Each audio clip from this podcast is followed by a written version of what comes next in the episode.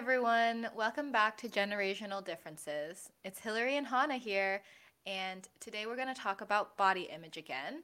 This is part two Woo. of our two part series. Yep. Um, but first, just want to see how you're doing today. I'm doing good today. Um, Well, besides the fact that we just spent an hour trying to figure out how to improve our audio. yes, and it's gonna be, you know, that's gonna be a good fact for them to know if the audio is still messed up for this episode. But just bear with us. we are still learning how to use our audio recording system. What'd you do Yeah. this morning? Did you do anything interesting? This morning, Yeah. I woke up and I made coffee and then I came to my computer. So I didn't do anything interesting this morning. But yesterday, um, I bought a why a fresh fish for the first time. Oh yeah. yeah. How was that? because uh, it was good. Well, it was.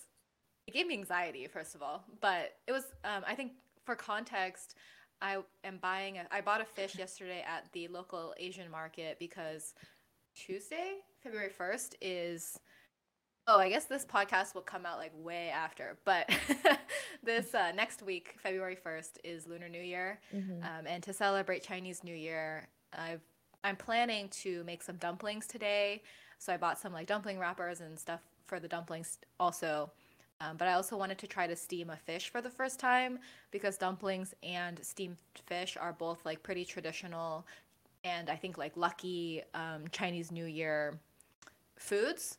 And so I'm gonna try to make those, and I'm also gonna try to make noodles on Tuesday. Um, but anyway, it's all in the pursuit of trying to feel as Chinese as I can, especially in in North Carolina. Yeah, that's so exciting. I'm so excited for you to make your fish. Um, did you have to speak Chinese? Oh yeah, yeah. So the experience at the Asian market, it gave me anxiety mostly because it was the first time doing it, and also because there was a big line of people, and it was it was a pretty like chaotic scene. It was just like people like Oh yeah. like flinging their arms out, being like, "Oh, give me this! Oh, I want that fish! Oh, number four or something like that." And they were calling out numbers and they were calling out names, and like different languages were flying, and I was like, "How do I get in here?" hmm And then I wasn't supposed to take my shopping cart into the line, but I took my shopping cart in and like took up the whole space. And then someone was like pointing at a sign that said "No shopping carts." Oh my god. Yeah. I know. It was a whole thing. It was like, yeah, I felt like I was at a real fish market. Did not speak Chinese because actually all the people that that do the fish and clean the fish there at this Chinese market or this Asian market are Latino. Oh, okay, okay. um, and actually, I think that's kind of common. Um, Yeah. In the South, at least. hmm And so I just, yeah, I spoke English. I I actually tried to speak a little bit of Spanish. Okay, Um, nice. But I got in there, got myself a sea bass, and then for those of you who haven't bought fresh fish like me, um, usually, or I mean, at least at this market, I had to ask for the fish, and then they asked me what number I wanted in terms of like how I wanted it cleaned. And so I just chose the one that was like keep the head on, but like clean the insides kind of thing. Um, but you could also ask them to take off the fins, uh, like clean Yeah, it yeah, and yeah. cut it into pieces for you, stuff like that. Yeah. Um, and so that was that was a new experience. Yeah, good. You broke the ice. Now you feel more confident. Hopefully. yeah, totally. Yeah, yeah, yeah. And yeah, I was really close to also buying a live fish. There was like a tank of tilapia. Um, but I think I looked at them for too long and then I felt too sad, so I couldn't. oh my god, I would. Yeah, I would do the same. yeah. well, that's. But how was your weekend? Are you planning anything for Lunar New Year? Not not currently. I think our, our my friends and I will go get some Chinese food in Atlanta, which is always good. It'll be really good food, mm-hmm. I'm sure. Other than that, I didn't do much this weekend. My friends went to a concert. They went to the first stop of the Amine tour, which Hillary got me tickets to go see next month in Atlanta. So, but um, yeah, shout out Audrey and we Sam. You guys look like you guys had a lot of fun. Um, so that's super hype. I just live vicariously through their Snapchats. And then this morning, I had a very traumatic morning because there was a cockroach in my bathroom on the wall, and I was like rushed to start this podcast, so I was like ignoring it. I won't go into it. Yeah. That's all. Well, anyway, today, like I said, we're going to talk about body image again. If you listen to part one, Uh, last time we talked about the challenges we faced with body image growing up and now from both of our perspectives and talked about why we think we struggled with those things. Um, mm-hmm. And if you haven't listened to part one, go listen to it and then come back here for part two. And today we're going to focus on talking about how we deal with those challenges related to body image, disordered eating, self confidence, uh, what has really helped us in terms of recovery, healing, learning to love ourselves and take care of our bodies, things like that. Mm-hmm. I'm really excited because I have a lot of thoughts. mm-hmm. um, but we're also going to discuss our dreams. I'm still awkward when it comes to transitioning these things, but we're going to discuss our dreams. We're also going to play a little sibling would you rather. Um, and like we promised last time, we're going to share some of our parents' favorite Asian snacks um, and see how they compare to ours. Yes, I'm ready. So I think to start off with uh, talking about recovery and healing um, in terms of body image and disordered eating, I wanted to start by talking about the why. And when I say that, I mean like why did we decide that we that something needed to change essentially?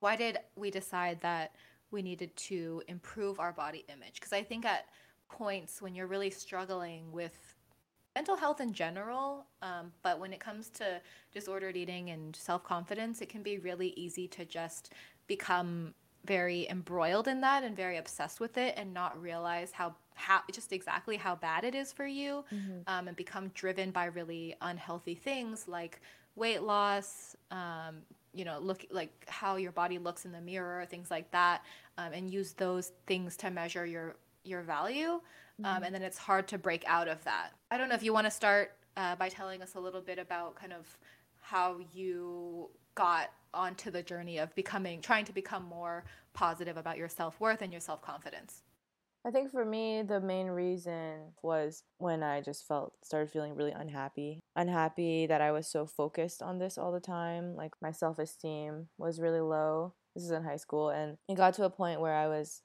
just thinking about it all the time. Like no matter what I was mm-hmm. doing, I felt like I was always conscious of like the way I looked or the way other mm-hmm. people thought about me. Yeah, what about you? Yeah, I mean, I think that was definitely a part of it for me too. Mm-hmm. Like I have I had so many other things I had to pay attention to in my life, like my family, friends, school, you know, going to college, like thinking about high school especially. Like going to college was a big thing at the time, obviously.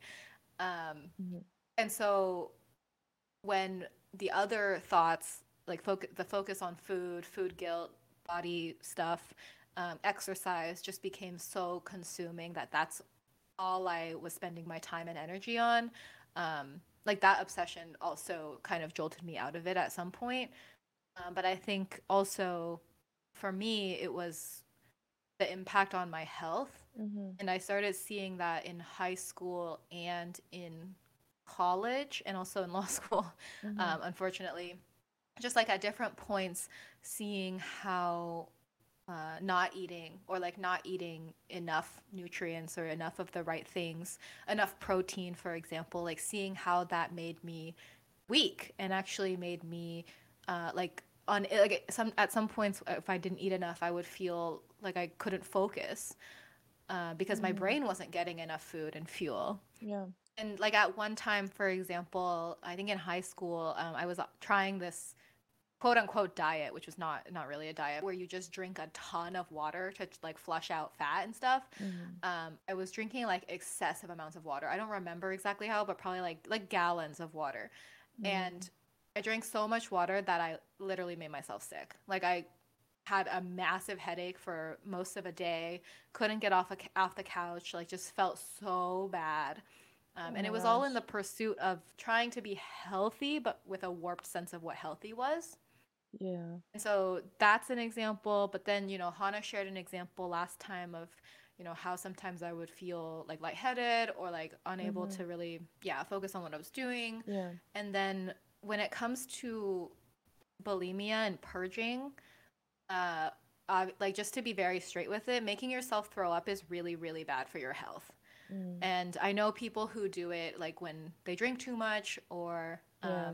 like people also make jokes about it but it's very serious and it's very very bad for your health and i know from firsthand experience that it is I mean, I know that it can lead to things as serious as like esophageal cancer and things like that, um, mm-hmm. and oral mm-hmm. cancer, if yeah. you do it too much, especially.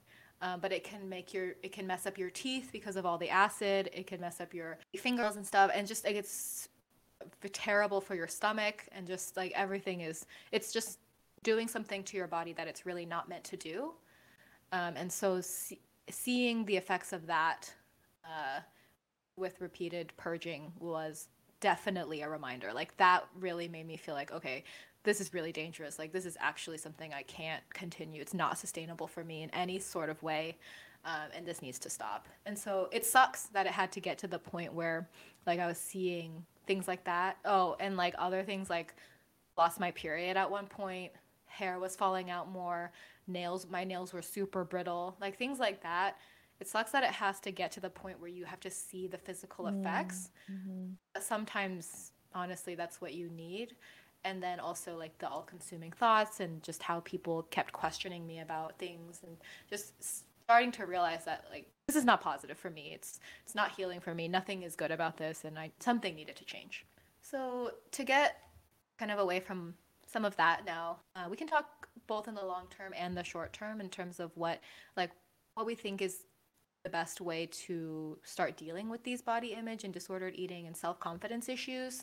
Um, I think we should start though with the kind of immediate, in the moment, like what is helpful to us on those bad body image days and bad self confidence days. Like we all mm-hmm. have them. We wake up, we feel bad about ourselves, we feel like nothing mm-hmm. we wear looks good, um, our hair is doing something weird, you know, like whatever mm-hmm. it is mm-hmm. for you.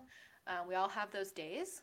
And so, what advice do you have for our listeners? like you said, everyone has those days. Like no matter what, you're still gonna have those sort of down days, and that's just life, I think, and part of the journey of improving your yourself, your body image for yourself. Personally, when I have those days, well, first I think about how I can distance my self worth from the way I look. Thinking about the parts of your life that are important to you. Like for me, I'll think about okay, I have my family who love me and they care about me and they're put value in who I am and things I have accomplished and want me to work hard and like I feel confident in other aspects of my life if I'm not feeling totally confident in the way I look that day. Like I said earlier, I also tell myself, okay, I'm going to be less critical of myself, forgive whoever hurt me, and I forgive myself. I think that's really nice to hear. I think it is hard in general, but also for me specifically to think like to forgive myself. I think it's hard for me to forgive people in general, but I think mm-hmm. like it's hard to forgive yourself the most. And I was just wondering like what yeah, like how you tell yourself these things, like are they affirmations that you do out loud or is it just like you going through them in your head or like just what form does it take just to make it more like uh, concrete for people to understand your experience? Yeah, I don't say it out loud usually, but I will run through it in my head, and oftentimes I'll just do something to distract myself. Yeah, I think that's great. I think I also do something, I try to do something similar, and it's hard because the anxiety around these issues can be so all consuming in the moment. And so it's people might advise me, people have advised me in the past to like just process the thoughts and like give the space, which I think can be very valuable. Mm-hmm. But at the same time, on particularly bad body image days, I don't want to sit there and think about all these things. But I think it's important to do the two things that you identified like, do something else that's productive or makes you feel productive, excuse me. Um, and then also refocus your thoughts when they start going in like a more negative place. Mm-hmm. You have both of those things so you're not just sitting there but then you're also not um, you know ignoring them or dwelling on them forever and on the note of kind of doing something else to distract yourself, I think it's important for me to go and do something that makes me feel strong, makes me feel productive. And when I say productive, I don't mean like go work or like, you know, go do something that's productive to our capitalist society. I mean like what makes you feel really confident and good about yourself that has zero to do with how your body looks or whatever, what what you ate or something, you know. Like for me, it can be exercise, but I have to remember that uh, I can't be exercising like to punish myself because of how bad I feel about my body. It has to be a, a workout that like makes me feel stronger. It makes me feel like mm-hmm. I'm building something with my body. I'm improving my relationship with my body. I no longer let myself go and just run on the treadmill forever because I feel fat. Like that is not a productive use of my time and it's not a productive uh, building of my relationship with my body. And so if I know I'm doing that, um, well, I have to focus and make sure I'm, you know, thinking clearly enough that I know that I'm doing that, and then stop myself and do something that's more, um, more about strength or you know flexibility or some whatever I'm trying to work on, um, in a more constructive way. Oh, yeah. And also on those bad days, just a reminder that you still need to eat. I think it's really hard for me when I have bad body image days to remind myself that I still need to feed myself and fuel. And um, I just want to remind everyone that you still need to eat. You still deserve to eat. It doesn't matter what you ate yesterday or the mor- this morning or just now. Like if you you you still need to eat. You still need to take care of yourself. And doing that, I hope, will help you feel even more healthy and even more strong. Um, you know, just choose something that helps, like eat something that makes you feel healthy, good, and strong. Mm-hmm. Um, and depriving yourself of food really does the opposite. I have a question. How did you learn to love food? Oh man, it's a good question. I actually think it's tied to like some of the longer term strategies and advice that I have for people dealing with eating disorders and body image issues. Mm-hmm. Uh, really, honestly, one of the biggest things that helped me get out of my um, challenges was getting more into fitness and weightlifting, especially. Mm. Um, so, in terms of my exercise journey, I told y'all last time that I spent a lot of time just like exercising whenever I could when I was younger, like doing whatever would burn fat and burn calories, uh, instead of thinking about like what exercise actually meant or whether it made me happy. And it didn't. I think at that time it didn't make me happy. It was just more about like about punishment, really. It wasn't actually until like college or law school that actually in college I was doing a lot more running, um, and I think running became a form of punishment for myself. Mm um, or just like a requirement, I guess. Like it was just like I have to. I like I have to run and I have to. I'm gonna sign up for these races and I'm gonna structure it for myself. But it was still more about like making sure my body looked a certain way.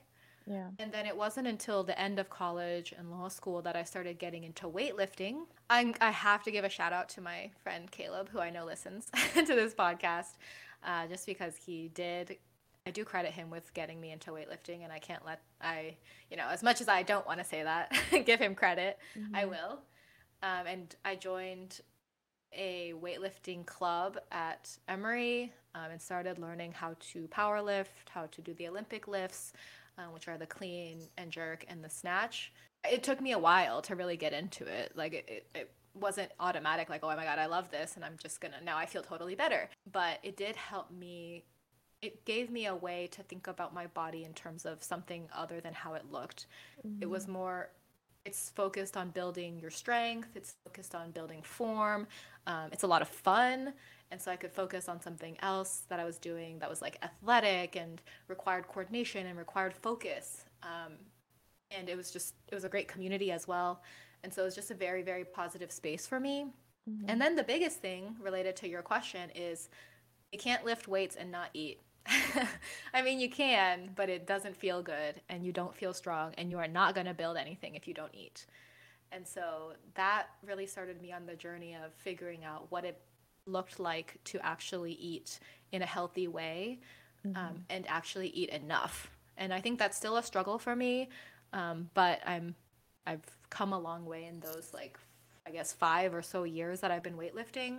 What you said made me think a little bit more about the ways that I have grown to think about my body image journey and it's taken a lot of time to get to this actual like sort of logical thinking about what I was actually doing but nowadays I think if I hate myself if I hate the way that I look then I'm not going to have motivation to actually treat it well.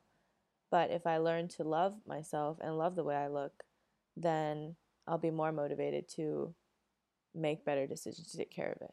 Because in the past, I would hate myself and then use that as sort of a toxic way of forcing myself to do things to make myself feel better. That doesn't really, it hasn't been sustainable for me at least. Instead of thinking like, okay, there's so much stuff I hate, now I have to work out, I just think about it in a different way completely. Does that make sense? I think so. Yeah. Like instead of saying, I'm doing this other thing, I'm doing this, I'm working out because I hate my body and I, I maybe maybe help me make the connection there a little bit more like wh- why is there that connection like you hate your body so you want to work out to make it look a certain way or like make it or like is it to then feel better well okay so i find that like when i do exercise regularly i do feel better about my body even when there's no visible change but my mm-hmm. thinking pattern has changed around that because in the I past see. i would exercise feel better because okay good like you know i don't have to hate myself as much i don't have to be as critical because i at least i put work in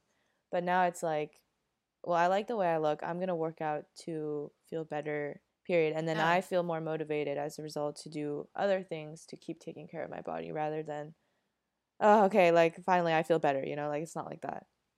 Right. Okay. Yeah. That's, that makes sense. And I really respect that. I think like you're doing a lot of really good um, like self reflection and thinking um, and helping reframe things, and that's really powerful. That can be really hard too. It's hard. It is hard. Yeah. Sometimes, yeah. Some days I'm just like, okay, I I gotta do this to, you know, it's like back and forth, but it does feel yeah. good to think that way, to have the strength to feel to think that way, and I encourage people to to try to do that. Another thing that uh, not to be like all anti-capitalist and stuff. Do it.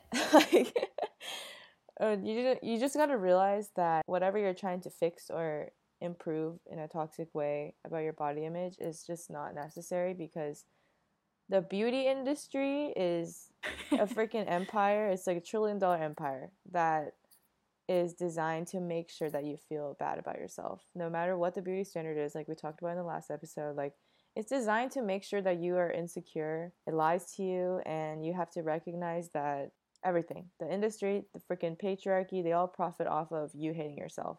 And so yeah thinking about off. that in that way i'm just like fuck that like i don't need that in my life like i don't need this you know having power over me at all so. Go off go off yeah, it's like so ingrained in us that it's normal that you don't really think about it. Like when you think about your insecurities, totally. you're just like, this is all me, but it's really not. Yeah, no, that's actually a really good point. Like we definitely, I definitely spend a lot of time being like, God, what's wrong with me? Like I hate myself because of something's wrong with my brain and something's wrong with uh, yeah. my body or whatever. But it's really a lot of it is external stuff that we just absorb literally from babies. Like I, I feel like yeah. you know, from babies, like we absorb these gender norms and then as preteens and teenagers we absorb like a million things about the diet industry and as women about like how what men value, which who cares? No, literally. and I think that actually reminds me of another thing that I wanted to share.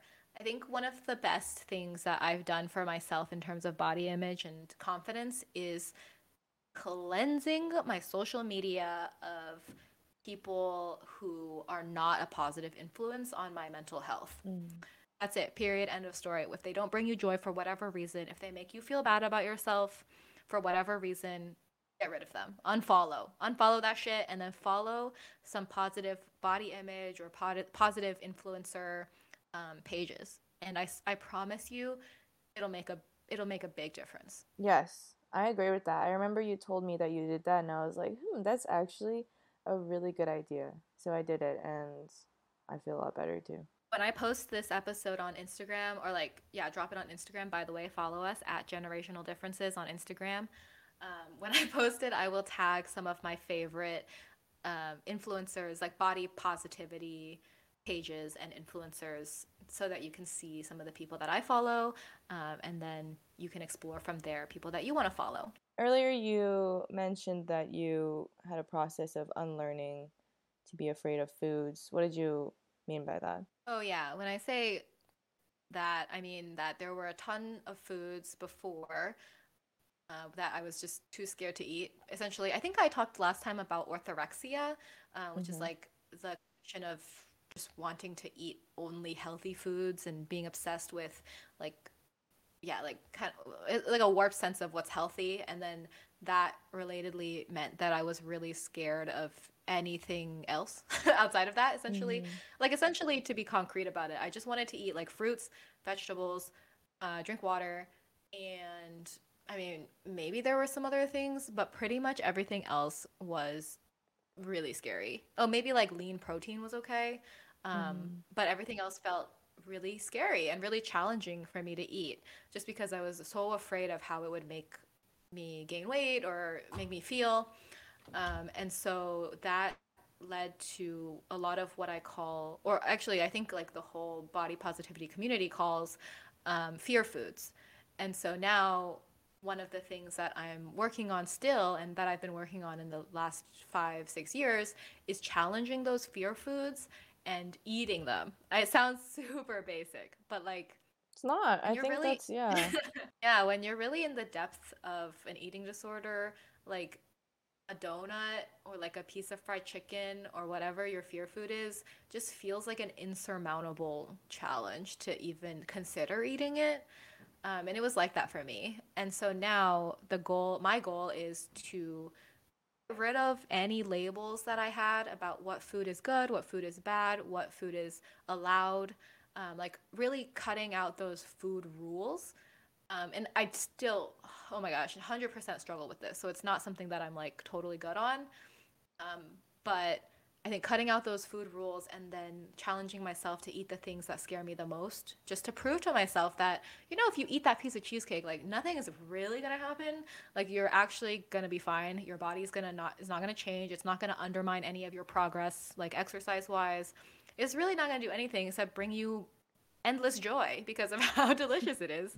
Um, and it turns out that most of my fear foods are things that are really delicious that I was just avoiding.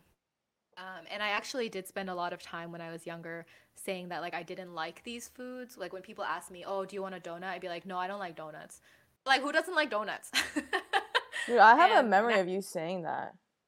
Yeah. I was like, like yeah, like my, my sister just doesn't like donuts. yeah, I was like cover. I was like, oh, I don't like donuts. Oh, I'm not actually. I don't like fried chicken. I for a long time had never ordered a plate of pasta in a restaurant. Mm-hmm. And it wasn't, be- it's not because I don't love pasta, because I do. Um, it's because I was too scared to put that huge portion in front of myself and like commit to eating it. Uh, and so I didn't ever do that until actually, honestly, I didn't do that until like last year.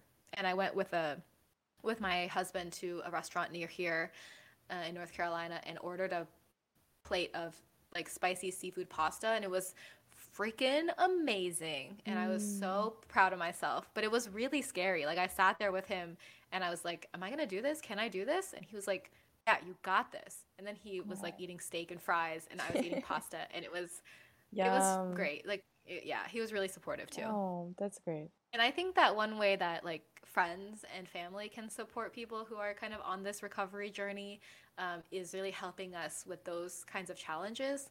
Like not putting pressure for example, I don't want someone to like sit me down with a piece of fried chicken and be like, eat this. Like, don't leave until you eat this. Mm-hmm. Um, but supporting us, like, if I'm feeling open to like getting chicken tenders, like, I know Honna's gonna go with me to get chicken tenders and I'm gonna eat them with her and enjoy it. And then it can be a joyful association of like a memory with my sister where we enjoyed these foods together and um, mm-hmm. as opposed to like something more scary, you know? And I think that Honna and I have talked about like doing that together more. Yeah, absolutely.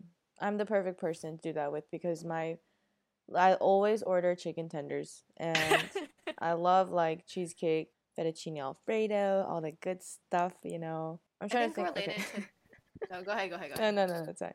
I was just trying to think how I perceived your relationship with food, but I'm having trouble. Yeah.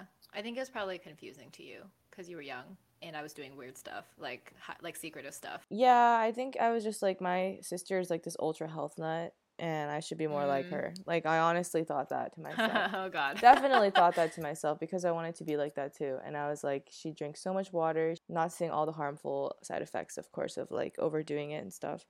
But I wanted to be like that. I think that that's important on so many levels. Like first, in terms of how we might not know that our behavior is influencing and potentially harming other people's self confidence and self esteem. And then also emphasizing the point that sometimes people who give off an impression of being really healthy or being really in control of something or being really um, i don't know into something in particular like that could be hiding a lot of things especially when it comes to body image i do think it's not uncommon for people to hide behind like quote unquote health mm-hmm. but then you have to if you're close to them like maybe you can get the sense of whether they're actually healthy and whether they're actually happy.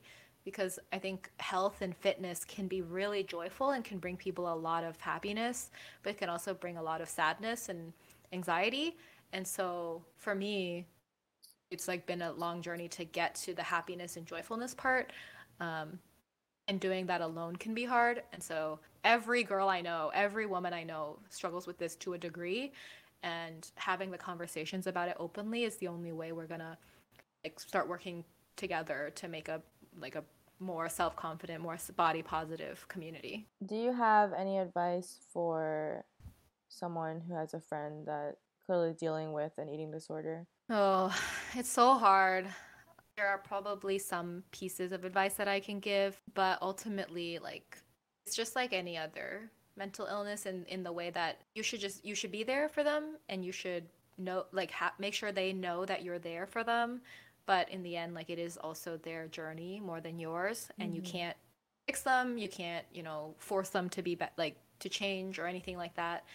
Um, and so acknowledging that i do think one thing that i would say is just making sure that we are not commenting on people's bodies, like on those people specifically, their bodies. But like in general, I think we should get to a norm where we just don't say shit about people's bodies. Like it doesn't even matter if it's like, wow, you look so great. Like you look so skinny today. Like that is really toxic for someone who is um, struggling with body image issues. Like that that only feeds disordered eating um, and exercise obsession and things like that. And you just don't know what people are dealing with. And so, mm-hmm. can we I think we should shift to something where I don't know. Like I've been trying to leave comments, for example, on Instagram. If someone posts like a, a really awesome picture of themselves, I'd be like, "Wow, you are glowing. Wow, you look so happy. Wow, this is like a really oh, beautiful yeah. picture that you, yeah, like whatever. Something that's more about who they are or like what you can see in their like joy or you know there are lots of options and i think we all including myself included like default to like wow you look so hot right now. Like, you, you know, your butt looks so great, whatever it is. Mm-hmm. But can we shift a little bit away from that? And I think helping affirm people in ways that are not related to their body can really help someone who is going through um, the kinds of things that I went through. Yeah, I feel that too. Whenever I get comments, God, it smells like bacon right now. What's happening? So my husband's making bacon, and my whole our whole apartment smells like bacon now. That's great. Hungry. Why okay, are you complaining? Anyway, yeah, it's, yeah. it's like distracting. Okay, go ahead. um. Oh my god, I completely forgot what I was gonna say. Um, Sorry. Oh yeah, yeah. When I get those types of comments that are less focused on the way I look, I always feel like they're more meaningful. And I'm like, oh, that's so sweet. That's so nice. That's like a genuine thing that that person said about me, you know? Uh, yeah, and it takes a little bit more effort and it like takes a little bit more connection with the person and like whatever rather than just throwing out a, oh, you look XYZ. Yeah. Um, oh, and then obviously, like, don't be telling people that they look bad. like, so I guess rude. the other way. Yeah, like don't like don't affirm. Oh, and then I guess related to that if someone who's you know is struggling with body image issues or just even your friends in general when they express things about themselves that they don't like like oh my god my arms look so fat or oh i feel really bad today you can tell them that no you look great. You look great all the time. You know like let's i don't know just trying to say things that are just more about like oh no like that outfit looks great on you let's just go out or like we're, we're gonna go out and have fun. This is it like don't worry about it. Um, and then making sure that they then also still eat that they're still doing you know taking care of themselves. Mm-hmm. and just trying to banish those kinds of negative self-talk however that um, can happen. I think that's been really helpful for people doing that for me.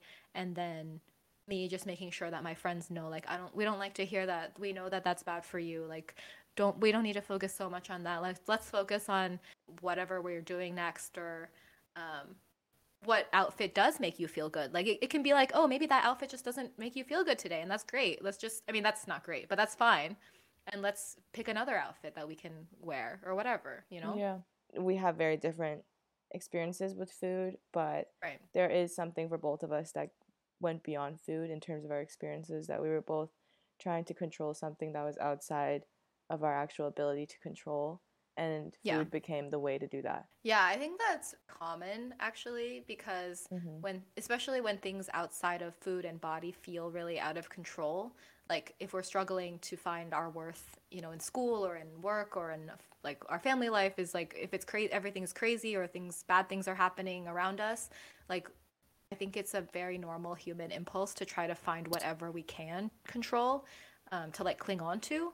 And I think I definitely did that. I think like there was a lot of other stuff going on in high school and college, like you know, even our grandparents dying, like our parents going through different things and like everything felt really chaotic, like figuring trying to figure out what I wanted to do with my life, like all these things felt out of control Mm. and then so then food and exercise became something that I could be like, okay, well, I can go and run six miles on a treadmill, and like no one, nothing is good. Like no one can stop me. Nothing can change this. Like this is what I'm gonna do.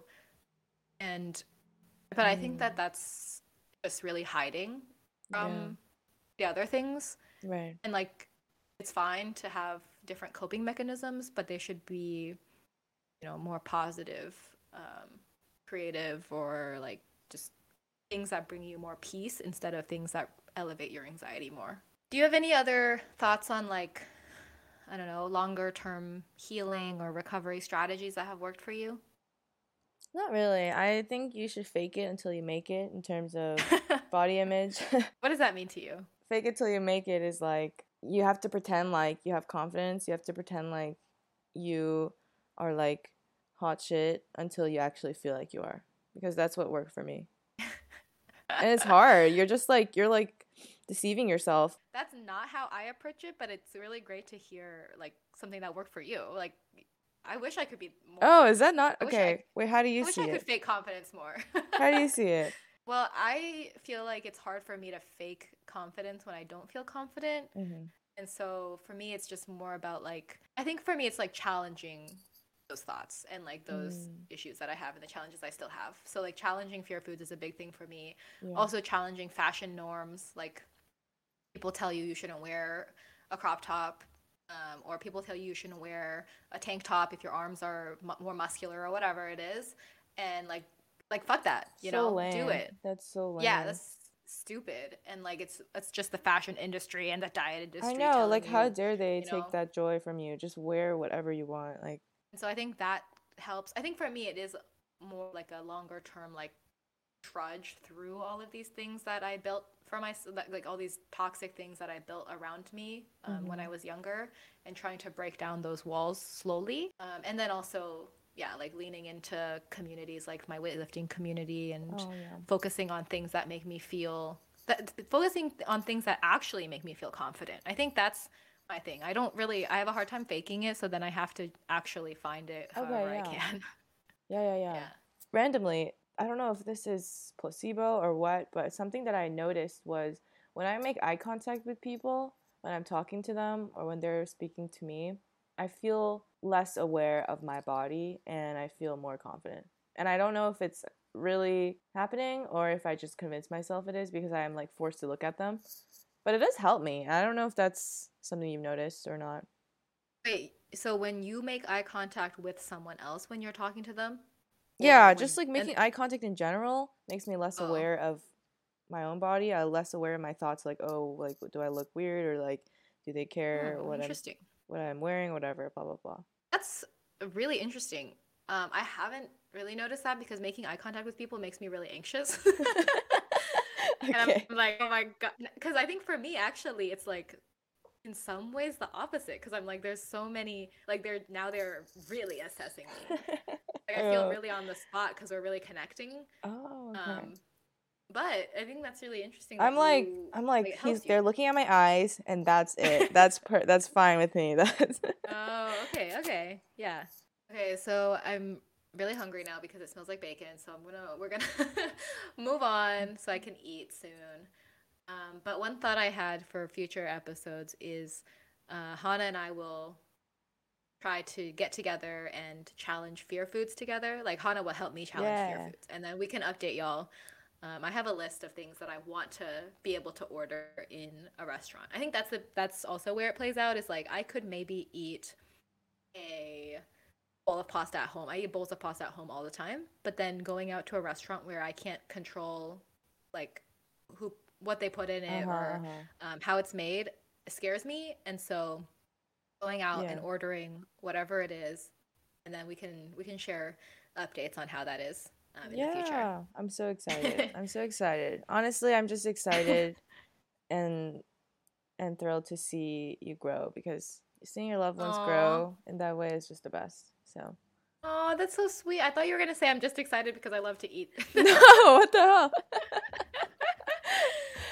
but that's so much sweeter than I, what I thought.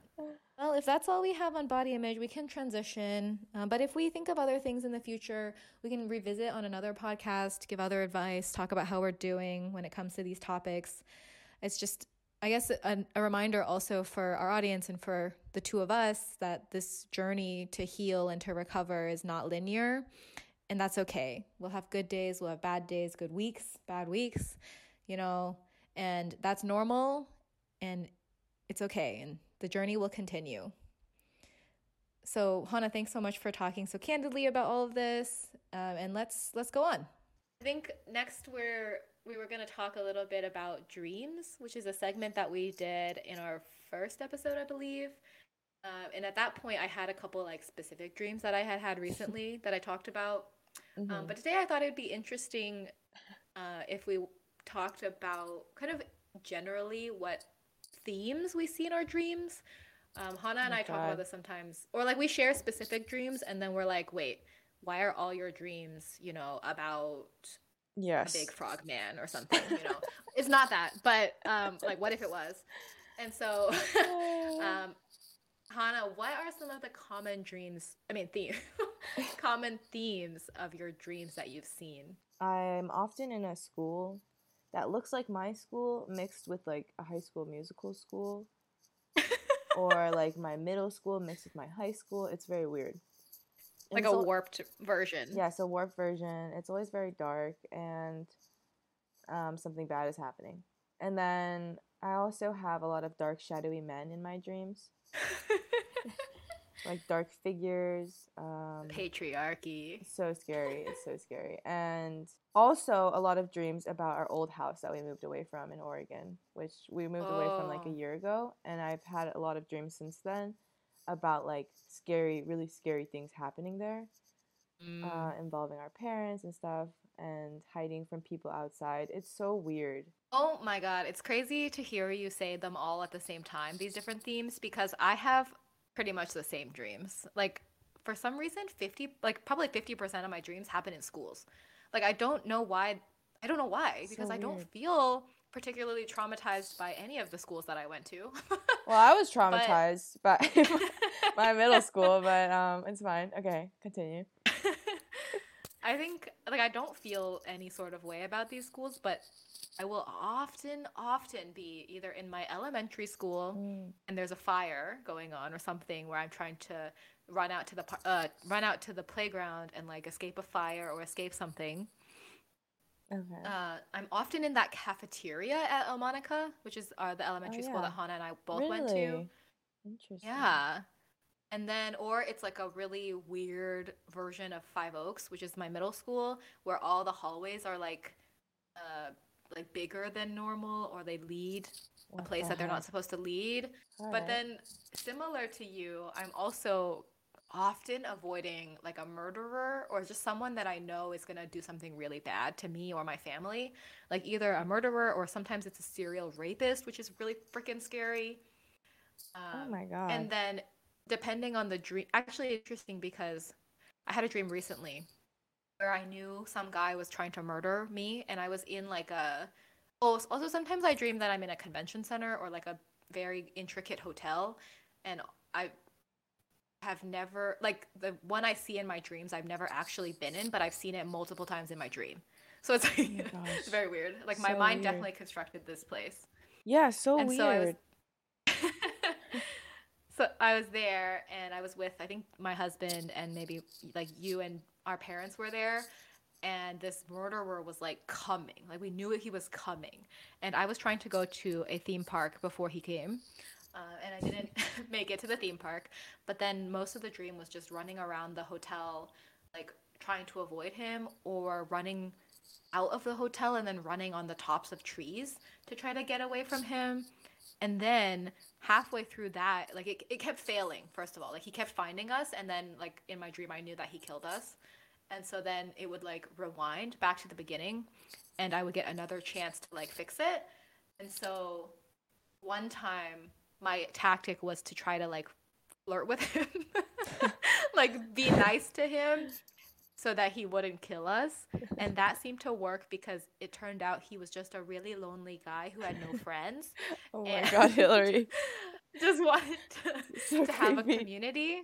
Now that I'm saying it, I feel like the fact that sometimes my dreams are like me having to fix things for other people or like gives me multiple options to like try to fix something um, speaks to my my sensibilities as an older sibling. Oh, totally. Oh, totally. I'm looking at our texts um, that have the word dream in them, and just from the little preview, here are a few. Um, I had a horrible dream. I had just a creepy dream. I, al- I also have been having dreams of people dying. I had really weird stalker dreams. I had dreams that people were following me too. Also, um, just to pause in the dream conversation, Diego, my husband, just came in with a piece of bacon. Um, I think maybe because I texted him while we were filming, like it smells so freaking good, and he literally came over and handed me a piece of bacon. Aw, So now I'm gonna so eat it. nice. Okay, do Yeah. an ASMR moment. Oh, let's try. There's nothing. you didn't hear it? No, I just heard a little like squish. No. All right. Well, I'm gonna enjoy it while you while we continue talking. Yum. Yum. Diego, where's my bacon? I want bacon. Yeah, he'll make you bacon. Oh, right. I dropped my bacon and I have a scar from it. I'm scarred. Anyway, continuing. Um, Anyway, it seems like our dreams have very similar themes. I also dream about our old house. I also dream about our grandparents once in a while, but not super often. they're so like some of them sometimes they're just so mundane. Other times they're like, I'm gonna F you up with this dream. yeah, sometimes Honna sends me really, really, really long texts, and I just sit there like, hmm. oh my god, yeah. You said I had a dream there were creepy guys who left a bomb in our backyard. And then the week before that you said I had a dream I was eating flaky lemon crackers. Wait, I remember that. I think because they were like good, or like in the dream they were good. So then I woke up and I was like, oh, You dreamed? Okay, last one. You Okay. dreamed that you helped a drag queen find her cigarette in a puddle and then you jumped on a bunch of little tiny pea sized balloons. wait, what? Are you sure that was me? Yeah, that was you. Oh no! What was I? Oh, like, wait, that was night? me. oh, what? I was like, there's no way that's me. I'm so uh, sorry. What were you smoking? Yeah. That is so weird. Okay. I, I exposed my I exposed myself on accident. yeah. Um, super funny. Also, that's such small balloons. I don't remember having this dream. Tell us about your dreams, y'all. I think dreams are super interesting because, like, it's just so random. Yeah. And if you have any interpretations of our dreams or you have any knowledge of what our dreams might mean, especially the weird school ones, I would be very oh, interested yeah. to know. Should we jump into Sure. some would you rather? Yeah, let's play some Would You Rather and tell the audience where we got this idea. Wait, I don't know where we got this idea.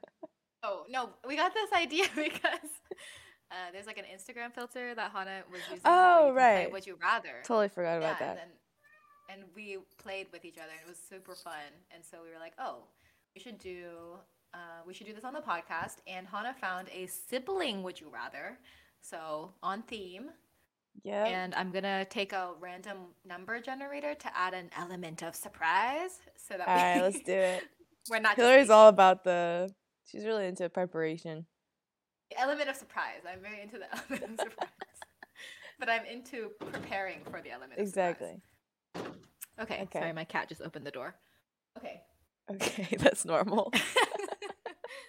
my cat can open doors. Can your cat open doors? That's a conversation for a different podcast episode. Okay, so I'm gonna generate a number. Okay. I'm ready. Five. Five. Okay. Oh, Scrolling read it. Got it. okay.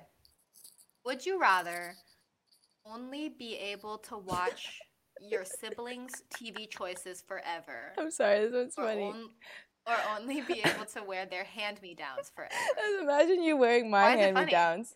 Oh, this just doesn't make sense. They would not fit.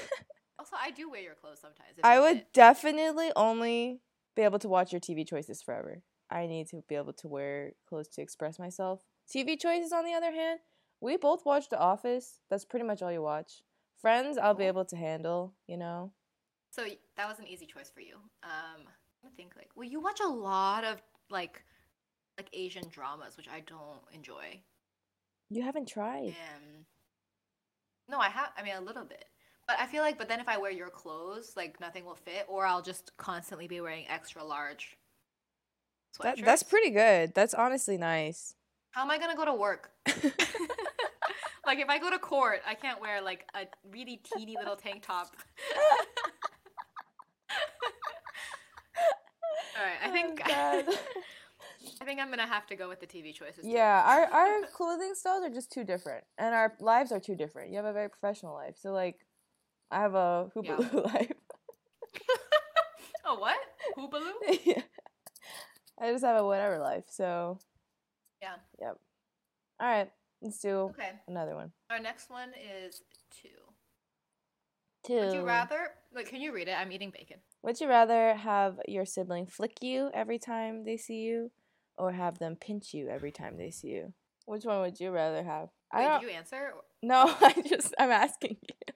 Okay, I think probably flick because pinching is more painful. I was gonna say pinch because flicking is more painful. Well, it depends on how hard you flick. I can probably flick pretty hard. Okay, you know when our dad flicks us on the forehead? That is the worst pain I've ever felt in my life. yeah, no, that's he's really has a strong flick.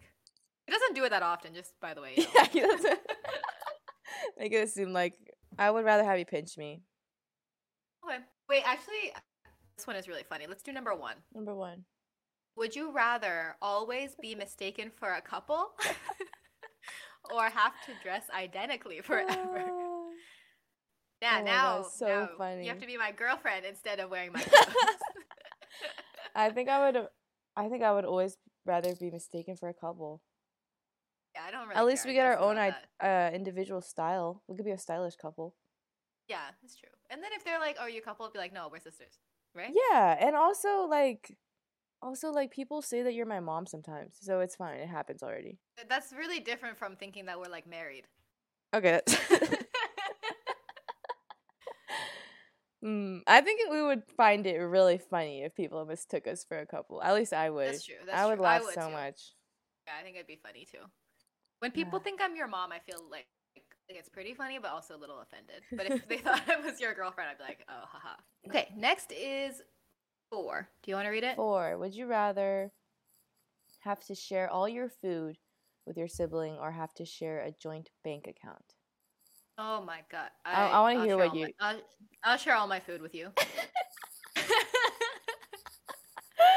um, and it's because I don't like when Honna stays with me. I already share all my food with her, and then also Honna doesn't monitor her expenses that well, so I just hell? need, I, I can't I can't I Throwing me under the bus, but it's true. Yeah.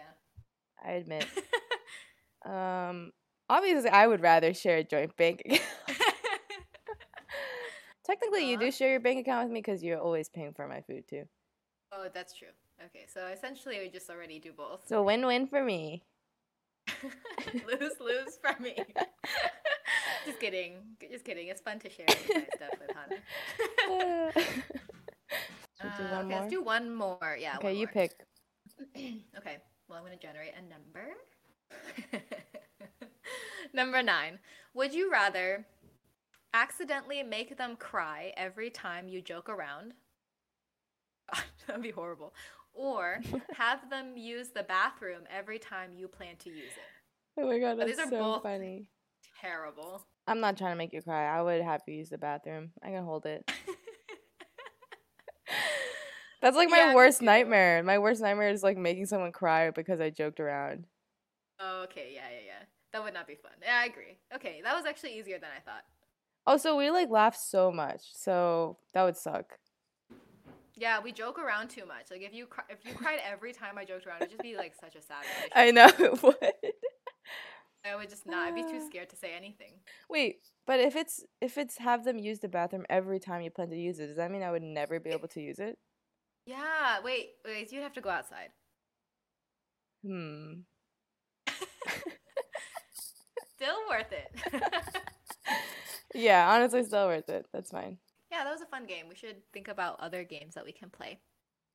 But to wrap it up today, uh, we just wanted to give you a quick update from last time. Last time we had a conversation about our favorite Asian snacks, which we would still love to hear your favorite Asian snacks. Um, but we we hit our mom and dad up to see what their favorite ones were, um, and we're not gonna go into it that much. But I just want I did want to share what they said because they are so Chinese, like super Chinese about it. Yeah. Super Chinese. Um, yeah. So our mom, I'll share our moms. Do you want to share our dads? yeah. So our moms were those little chestnuts that you get that are unwrapped in a little pouch. Yep. Which now that I say that, like they're kind of wet and like I'm guessing they're preserved something. So now I have a lot of questions about how those are made and packaged. Um, but they are chestnuts that are unwrapped. They're wet. They are like sweet, um, and they're not sweetened, but they're sweet nuts. And okay, this I'm going on too long about the chestnuts. They're sweet nuts. And Uh, second, our our mom's other favorite snack is Asian peanuts in the shell, which she was very specific to say that they have to be in the shell. And apparently, she just really likes nuts. And okay. her third, I hope Make it sound more weird, Hillary. you know. Okay. And then her third are puffed rice sticks.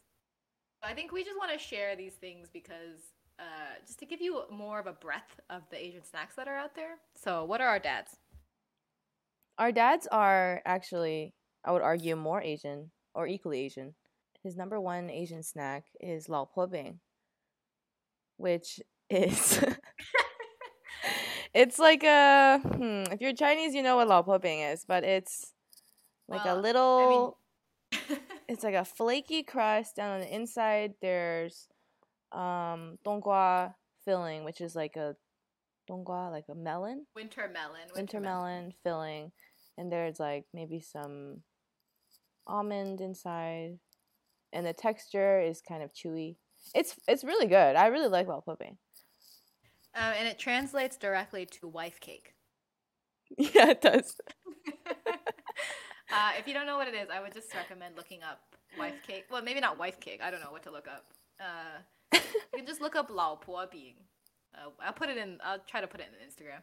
Uh, okay. but if not, look up Chinese wife cakes. Maybe that'll help you find. it. Yes, lao po bing, and they're eaten like as a dessert. He also likes um hongzao, which are dates. Third, he likes. Oh my god, why are all of our dads so Asian?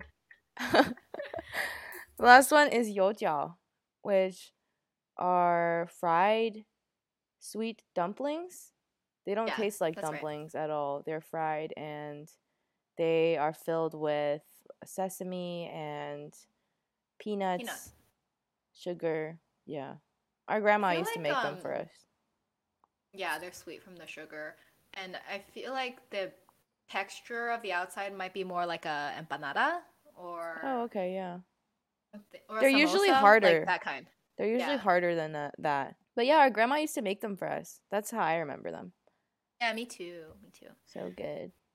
I think it's also just fun to ask our parents for these things because like they're really still invested in our podcast. like our mom got really mad when she found out that we hadn't told her that our second episode had dropped.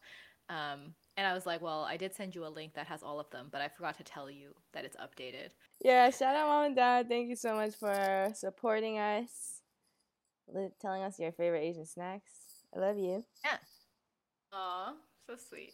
All right, well, that's all we have for this episode of Generational Differences. Thanks for tuning in with us to talk about body image again. We'll be back next time to talk about other important issues in our stories and share our experiences. But as always, if you have suggestions for topics for us to cover, let us know. Check us out on Instagram, leave us a review and a rating on Spotify, Apple Podcasts. Uh, slide into our DMs. We'd love to hear from you, however you want to do it. Yep, see you next time. Bye. Bye.